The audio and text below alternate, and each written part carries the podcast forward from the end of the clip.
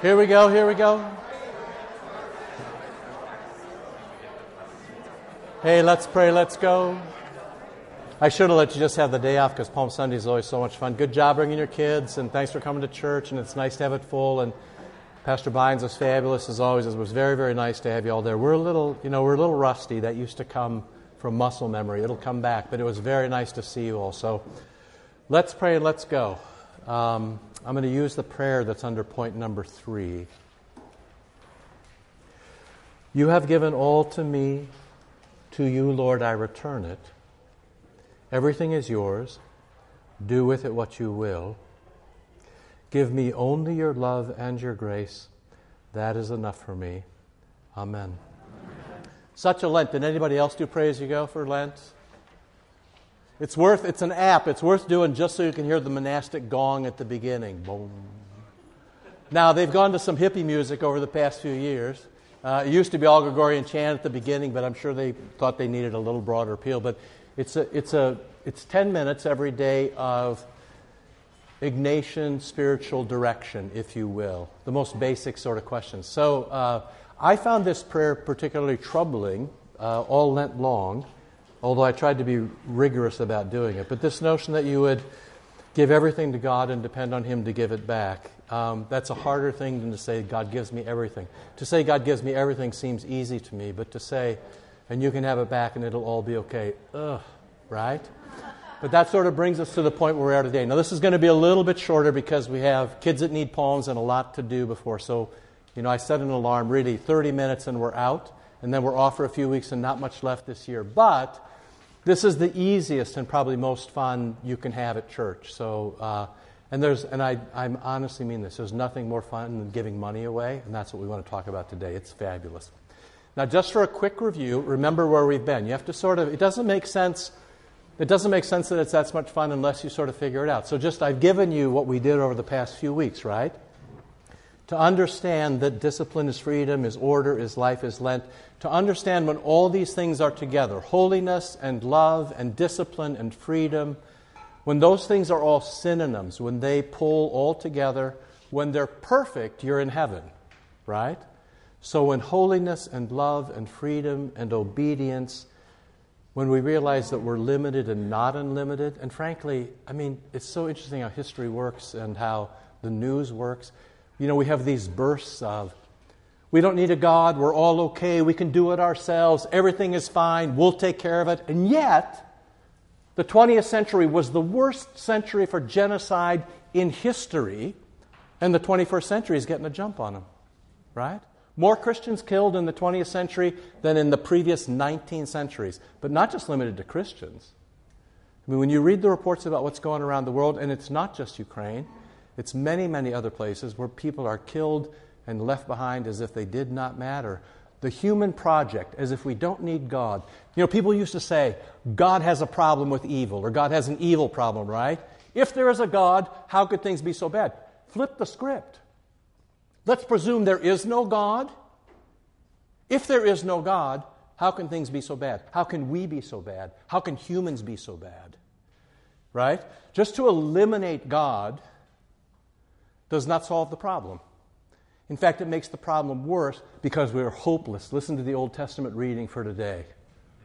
It goes like this The Lord says, Go worship the gods you love and see how that works out. And then I'll be here to straighten it out when you've made a hash of it. So it's this brilliant bit of how do we go forward together? So when all these things work together, life is good. And so, point number two, and we did this kind of sequentially week by week, but just the basic things God sets us free.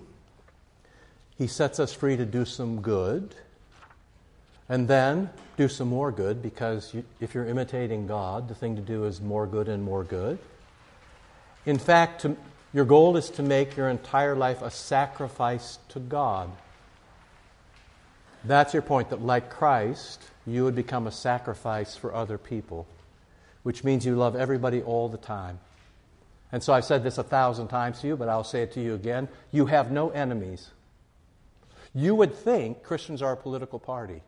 You would think like everybody else, Christians identified their enemies and tried to destroy them. That is not Jesus, that is not us. No matter what anybody else does, you have no enemies. In fact, you're meant to be servant and love people sacrificially, right? And this is when heaven comes to earth is the kingdom of God. And this is what heaven actually means, where love and holiness and obedience and beauty and warmth and embrace and discipline and freedom and sacrifice are all the same. That's the definition of heaven, right? So, um, we've done a couple of different things. Uh, you know, everybody, everybody struggles with this, but that's the reason we have Lent. So I'm all the way to point four. The three great disciplines of Lent are prayer, fasting, and almsgiving. And so we did that from the Joel text, the text that's always appointed for Ash Wednesday. It's about the three great, great disciplines about saying your prayers, about fasting in a sacred moment, not to push God around, but because God has said, everybody pay attention, right? And so this is the last week of your fasting. I don't know how it's gone for you. I know many, probably more than in the past, have done it. I've talked to a lot of people. It's been kind of a rough Lent. I don't exactly know why. Could be what we came out of. It could be the world now. It could just be where you are in your life. But hey, you got a week to go. It's all going to be fine. A week from today, do whatever you want. That's still holy, sacrificial, loving, and free, right? So we're short on bond money, so don't nobody get in any trouble, okay? So here we go.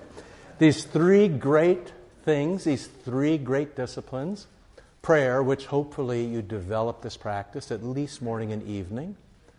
Fasting from time to time, you abstain uh, or you have a total fast from something to jog your memory about who Jesus is and what he's done for you. And then almsgiving, and that's the one I want to talk to you about today. So I'm turning the page. I'm at point number four. Almost always when I bring this up, although not here much anymore, somebody will quote to me, you know, don't let your left hand know what your right hand is doing, or blah, blah, blah. Hey, here's the text. This is what the text does. The text presumes that you will pray, fast, and give alms. This is Jesus, Matthew 6. When you pray, don't show off. When you fast, don't distort your face, don't show off. And when you give alms, don't show off. He doesn't say don't give alms, don't fast, don't pray. You're supposed to do all of those things as a Christian. It's good for you. It disciplines you. It limits you. It teaches you that you're contingent. It shows you the way forward. It helps you grow in obedience and maturity. These things are good for you, even though in the short term they're painful. And maybe almsgiving chief among them because we can be so miserly. But I want to try to lead you to a place where you'll think it's the best thing that could happen to you, okay? So we've looked at Matthew 6. This is the gospel reading for Ash Wednesday. It's the very first thing we read, you know. Um, you know, you should do this. Now, where does it come from? I'll give you a couple of things which I find particularly encouraging and fun texts. Uh, maybe not the first one. But already, already in Genesis 4 9, so the story of Cain and Abel, you know the story. Adam and Eve have a couple of boys. Uh, like all boys, they punch each other. But then things get sort of serious. Um, Abel obeys in freedom and brings the best he has. Cain disobeys by bringing something less. He sees that God blesses Abel more and he kills his brother. And then a couple of great lines come out of the story. The Lord comes to uh, Cain and says, um, Where's your brother? And you know the famous line quoted again and again Am I my brother's keeper? And the Lord answers, As a matter of fact, yes. But then also the very next line, the Lord says to Cain, you need to pay attention. Sin is always crouching at the door. That's an amazing phrase. Like sin waits at your door for you to walk out in the morning, frankly, for when you come home to walk in. Sin is crouching at the door. Sin waits to take advantage of you. Right? And then he tells Cain about how to be restored and how to go on. But anyway, the point is are you your brother's keeper? Yes. And Jesus, who is my brother? Jesus swings his hand and says, Not the people I was born with. All of these people are my mother and my brother, right? And of course, then broadened again beyond the church to love your neighbor as yourself. Single word that fulfills the law and the gospel love your neighbor as yourself. Love God and love your neighbor. So, when you care for other people in almsgiving, you do what Jesus did. Um, now, I give you a couple of Old Testament examples just for a couple things. One is they're super fun, and second, they show you the long history. So there's Cain and Abel, you're your brother's keeper, and then some practical things. You farmers can appreciate this, or if you, um, you fancy people who have Napa vineyards, um, I'm available, by the way, for most holidays to pop out and bless your vines and cellar and other things. Okay, just I just, you know, as I retire, I'll need something to do. And, you know, if you need me to kind of look things over for you for a couple of weeks in your fancy private dining room there, hey, I'm available. And I'd be a good witness to the tech bros that are overrunning you. So here we go. Leviticus, right? When you reap your field, don't go right to the edge. Why not? I mean, you should get one of those GPS tractors that goes right to the edge. Here you go. Hey, when you, when you reap your field, don't go right to the edge. If you have a field, you've got enough, you leave something behind for poor people. Poor people come and go, people get rich, they get poor. The poor you'll always have with you. Don't despise them. Be generous toward them. Right?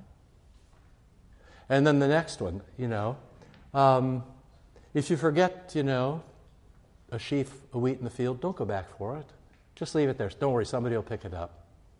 And when they pick it up, don't freak out about it. They're on your land. It's okay. They're not going to bother you. Poor people are fine. You're going to be okay. Right? Or the next one. When you shake your olive trees, you remember once I spent a month hiking through Greece, and I can remember it would happen to be the olive harvest, and they attach these things like a. It looked like that belt thing that my aunt Irene had in Victor, Iowa, that was supposed to shake you until you got in shape. Did anybody else have this kind of demented childhood? They send all of those to Greece. They put them on olive trees, and they shake the trees and the. So when you shake your olive tree, I, here's the thing: there's so many things you don't know about me and this is probably good. Okay, so when you shake the olive trees, just one pass is enough. Leave something for somebody else. You're all going to be fine. You're all going to be fine. It's like, it's all right. Because remember the very last line from Deuteronomy hey, remember you were poor once. You were a slave in Egypt. People didn't respect you. People didn't provide for you. People didn't love you. People didn't even count you as human. People didn't care about you. You didn't have a God, you didn't have land, you didn't have money, so people didn't pay any attention to you. You've suffered like this. Don't make other people suffer like this. Okay? And then, you know, the next bit, Jesus says, hey, you should do it. Just be careful. Don't be a show off about it, right? And then turn the page. So I'm on the page in seven, just above eight. And since it's Holy Week, I'll take the chance of freaking all the Lutherans out. When you do this, don't worry, your Heavenly Father will make it good. Hey, your Heavenly Father is going to square it up. You know, I don't know if he's just going to change your dollars for Bitcoin. I don't know if he's going to do it that way, okay? I don't know if, you know, you're going to get a promotion. I don't actually know about that. I don't know if he's just going to take a burden off your heart. I don't know how he's going to square it up. He might not even square it up in this life. All you should know is your Heavenly Father's good for it. And of course, now you should be TikTok and you should say, okay, um, this is how the world works. Jesus comes to me, He resurrects me in baptism, He forgives me, and He lets me play in His kingdom. So Jesus is out loving everybody, especially the poor, the dispossessed, the orphan, the widowed, right? The underclasses that nobody loves. Jesus loves them. I'll be like Jesus. I'll love them too. And don't worry about the balance sheet. The Lord will square it up later. It's all going to be fine. You're going to be fine. You live in Wheaton, Illinois, you're going to be fine. And in the church, as I've said to you a dozen times, we can't have any poor people in our congregation. We can't have people who don't have enough because we all have enough and they're our brothers and sisters, and so we need to take care of them too. This all falls under this notion of almsgiving, right? The little bit extra. So, um, number eight, the best job in the world. Um, I wish I had this job, right? And I've told you about this before, but it's been a few years. The Pope has an almoner. Bishops often have an almoner too, but the Pope has an almoner, and he's famous uh, because all he does is give away the Pope's money. And if you pay attention to news reports, you'll see him pop up kind of on the side. It's only like not pop up making a show, but pop up because people are tracking him down. He's normally like, hey, I'm kind of busy here. Will you leave me alone? When migrants wash ashore in Italy um, or other places kind of south from Africa, he's there to bring them food and clothing. When there's an earthquake, he brings phone cards so people can call home and say, I'm still alive. You know, there's this famous one where a few years ago the Pope had a birthday party and he went outside and he got the four closest homeless people to the door of the Vatican, including a guy who brought his dog in. Can I bring my dog? Of course you bring your dog. And then they snapped this picture of these guys, these homeless guys, eating birthday cake with the Pope and the guy's dog. It's fabulous. Or there was this place underneath the Vatican. If you've been to the Vatican, so you look at St. Peter's and you know there's the columns on each side. There was some unused space underneath the columns, and so they turned them into showers and places where you can get a haircut and wash your clothes for poor people. Right? You kind of go, yeah, that's what the church should look like. This has got to be the world's best job. All this guy does is give away somebody else's money. And then, kind of a famous story where um, I don't know what everybody else did about this, but he let people, he gave up his office and let this immigrant family, the woman was pregnant, they didn't have any place to live, so he like let them live in his office in the Vatican. You're kind of going, hmm.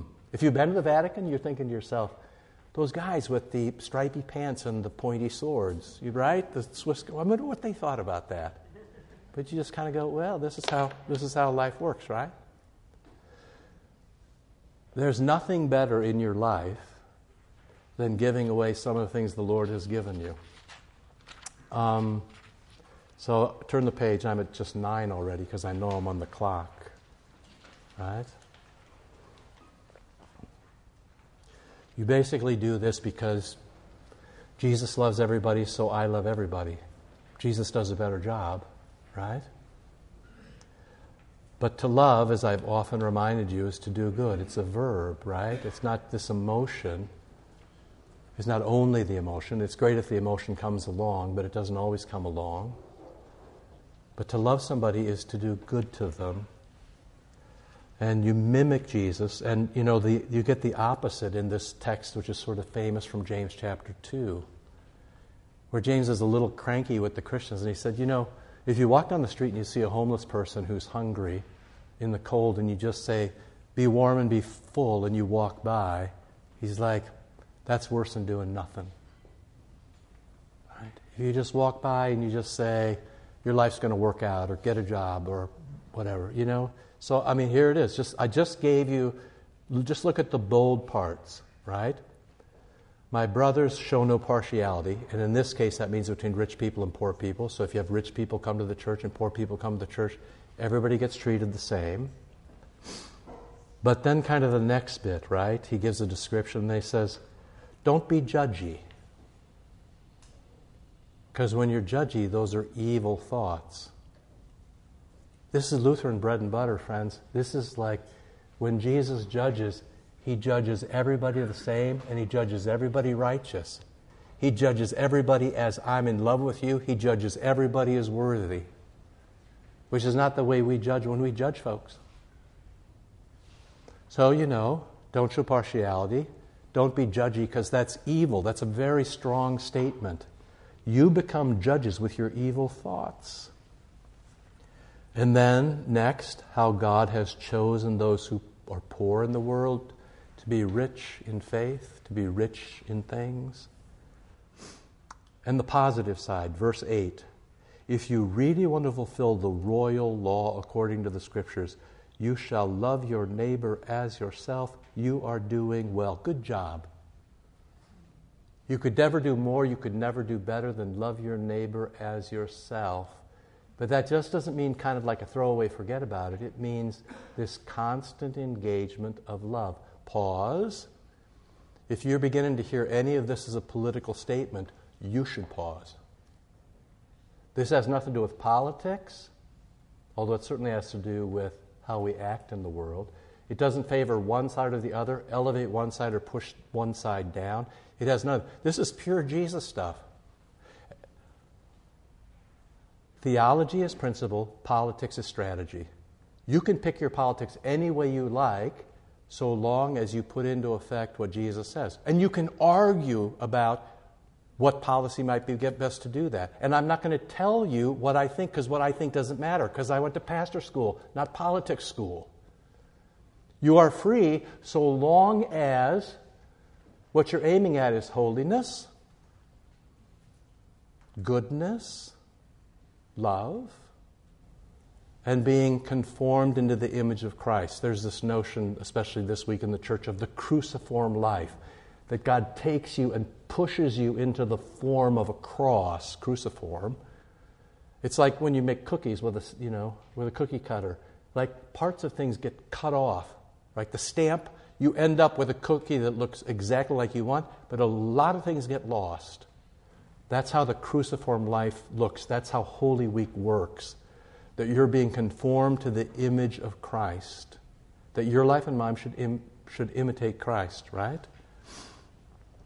So speak and act as those who are to be judged under the law, and this is gorgeous, under the law of freedom. You shouldn't do this because I say it. You shouldn't even do this just because Jesus says it. If you do it just because Jesus says it, you're still under the law. You do it because you recognize the dignity of other people. You love them. You help them. You try to understand them. You do your best by them. This is why you give alms, right? This is why you do it. Because, last thing at the bottom, mercy triumphs over judgment. That's all from James. None of that is me. That's direct quote. Mercy triumphs over judgment. Okay? So at the top of the page, just above 10, if a brother or sister is poorly clothed and lacking in daily food, and one of you says to them, Go in peace, be warm and filled, without giving things needed for the body, what good is that? So also faith by itself, if it doesn't have works, that's dead. Right? So your faith and your works can't be disconnected. Now, you do, in fact, um, so, two things. You have, in fact, experienced this, and you do, in fact, need to sort it out for yourselves. So, the first bit, I just gave you a list of all the things that would be considered almsgiving from St. John, right? Christmas sharing is always the big one. It's the biggest thing we do every year, and it'll be interesting to see whether that comes back face to face next year. Two years it's been drive up. I know that's efficient, but the year we had 29 language groups here, that was more fun, right? The Wheaton College kids, it was great. We had a lot of Wheaton College kids, college kids who showed up who spoke other languages.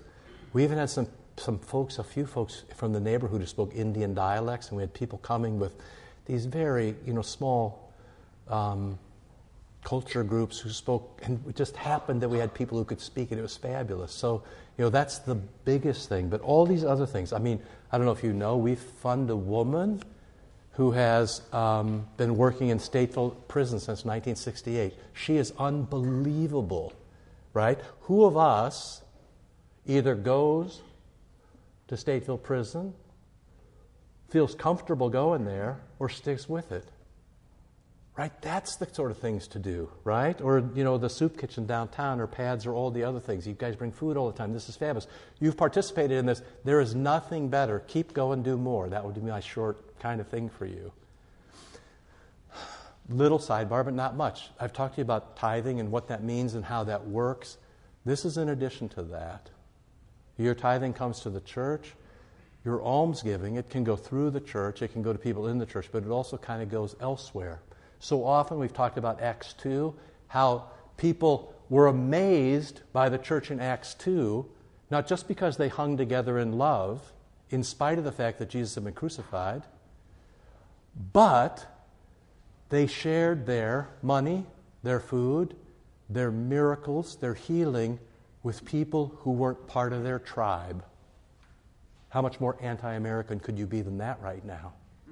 They favored people outside their own family, outside their own tribe. And people were startled by this.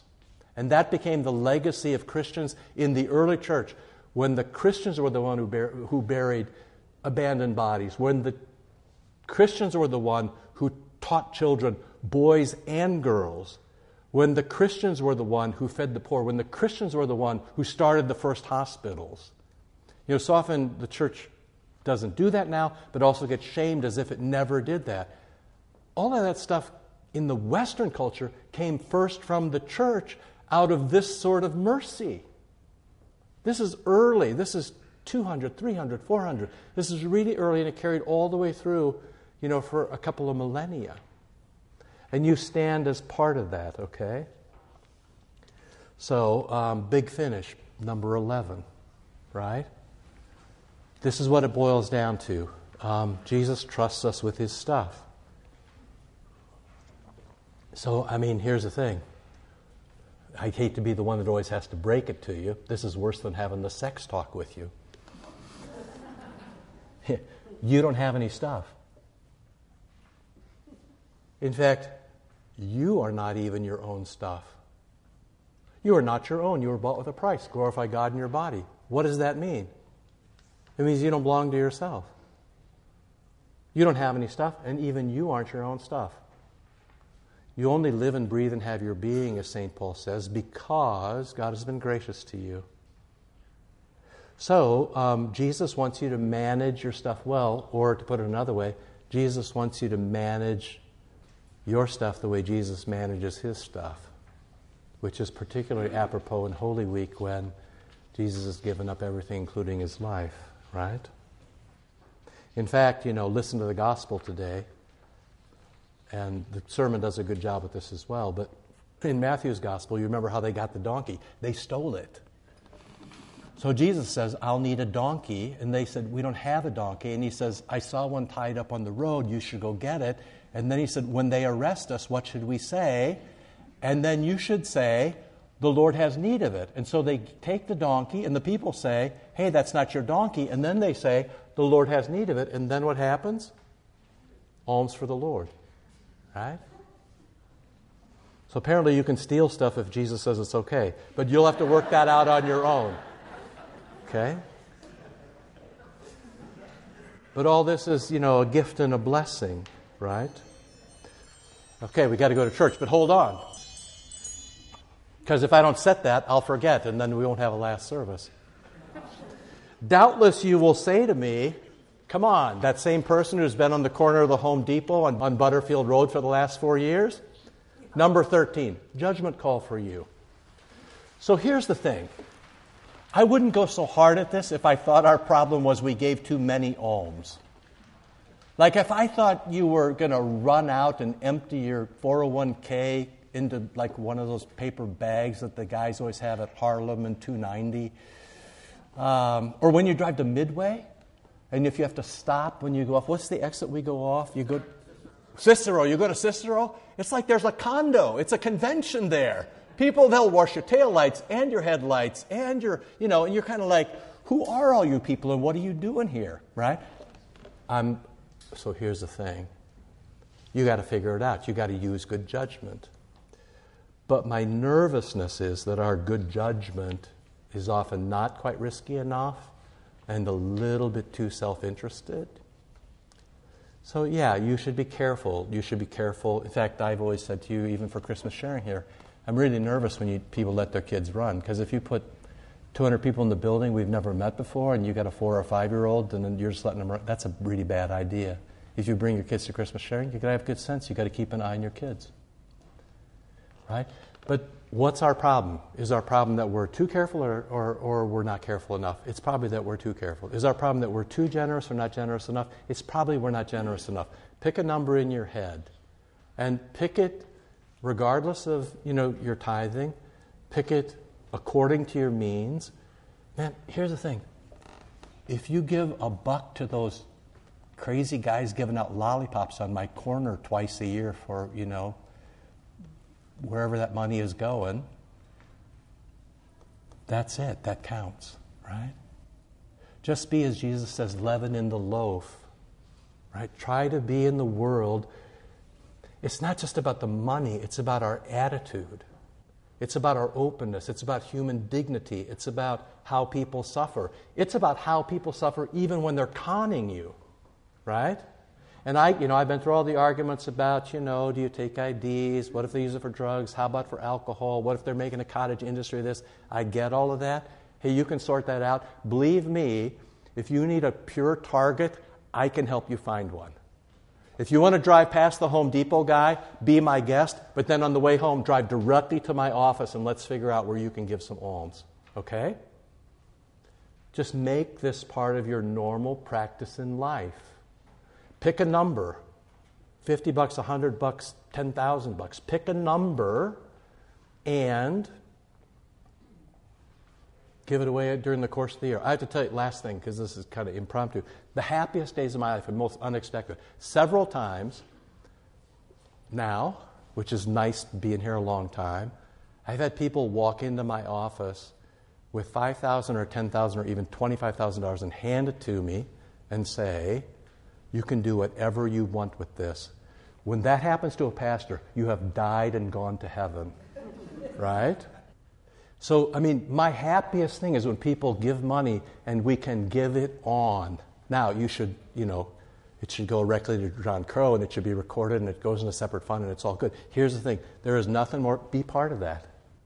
It's the best possible life. You and I have enough, mostly. And if you're somebody here that doesn't have enough, you should come and see me because I will try to get you enough.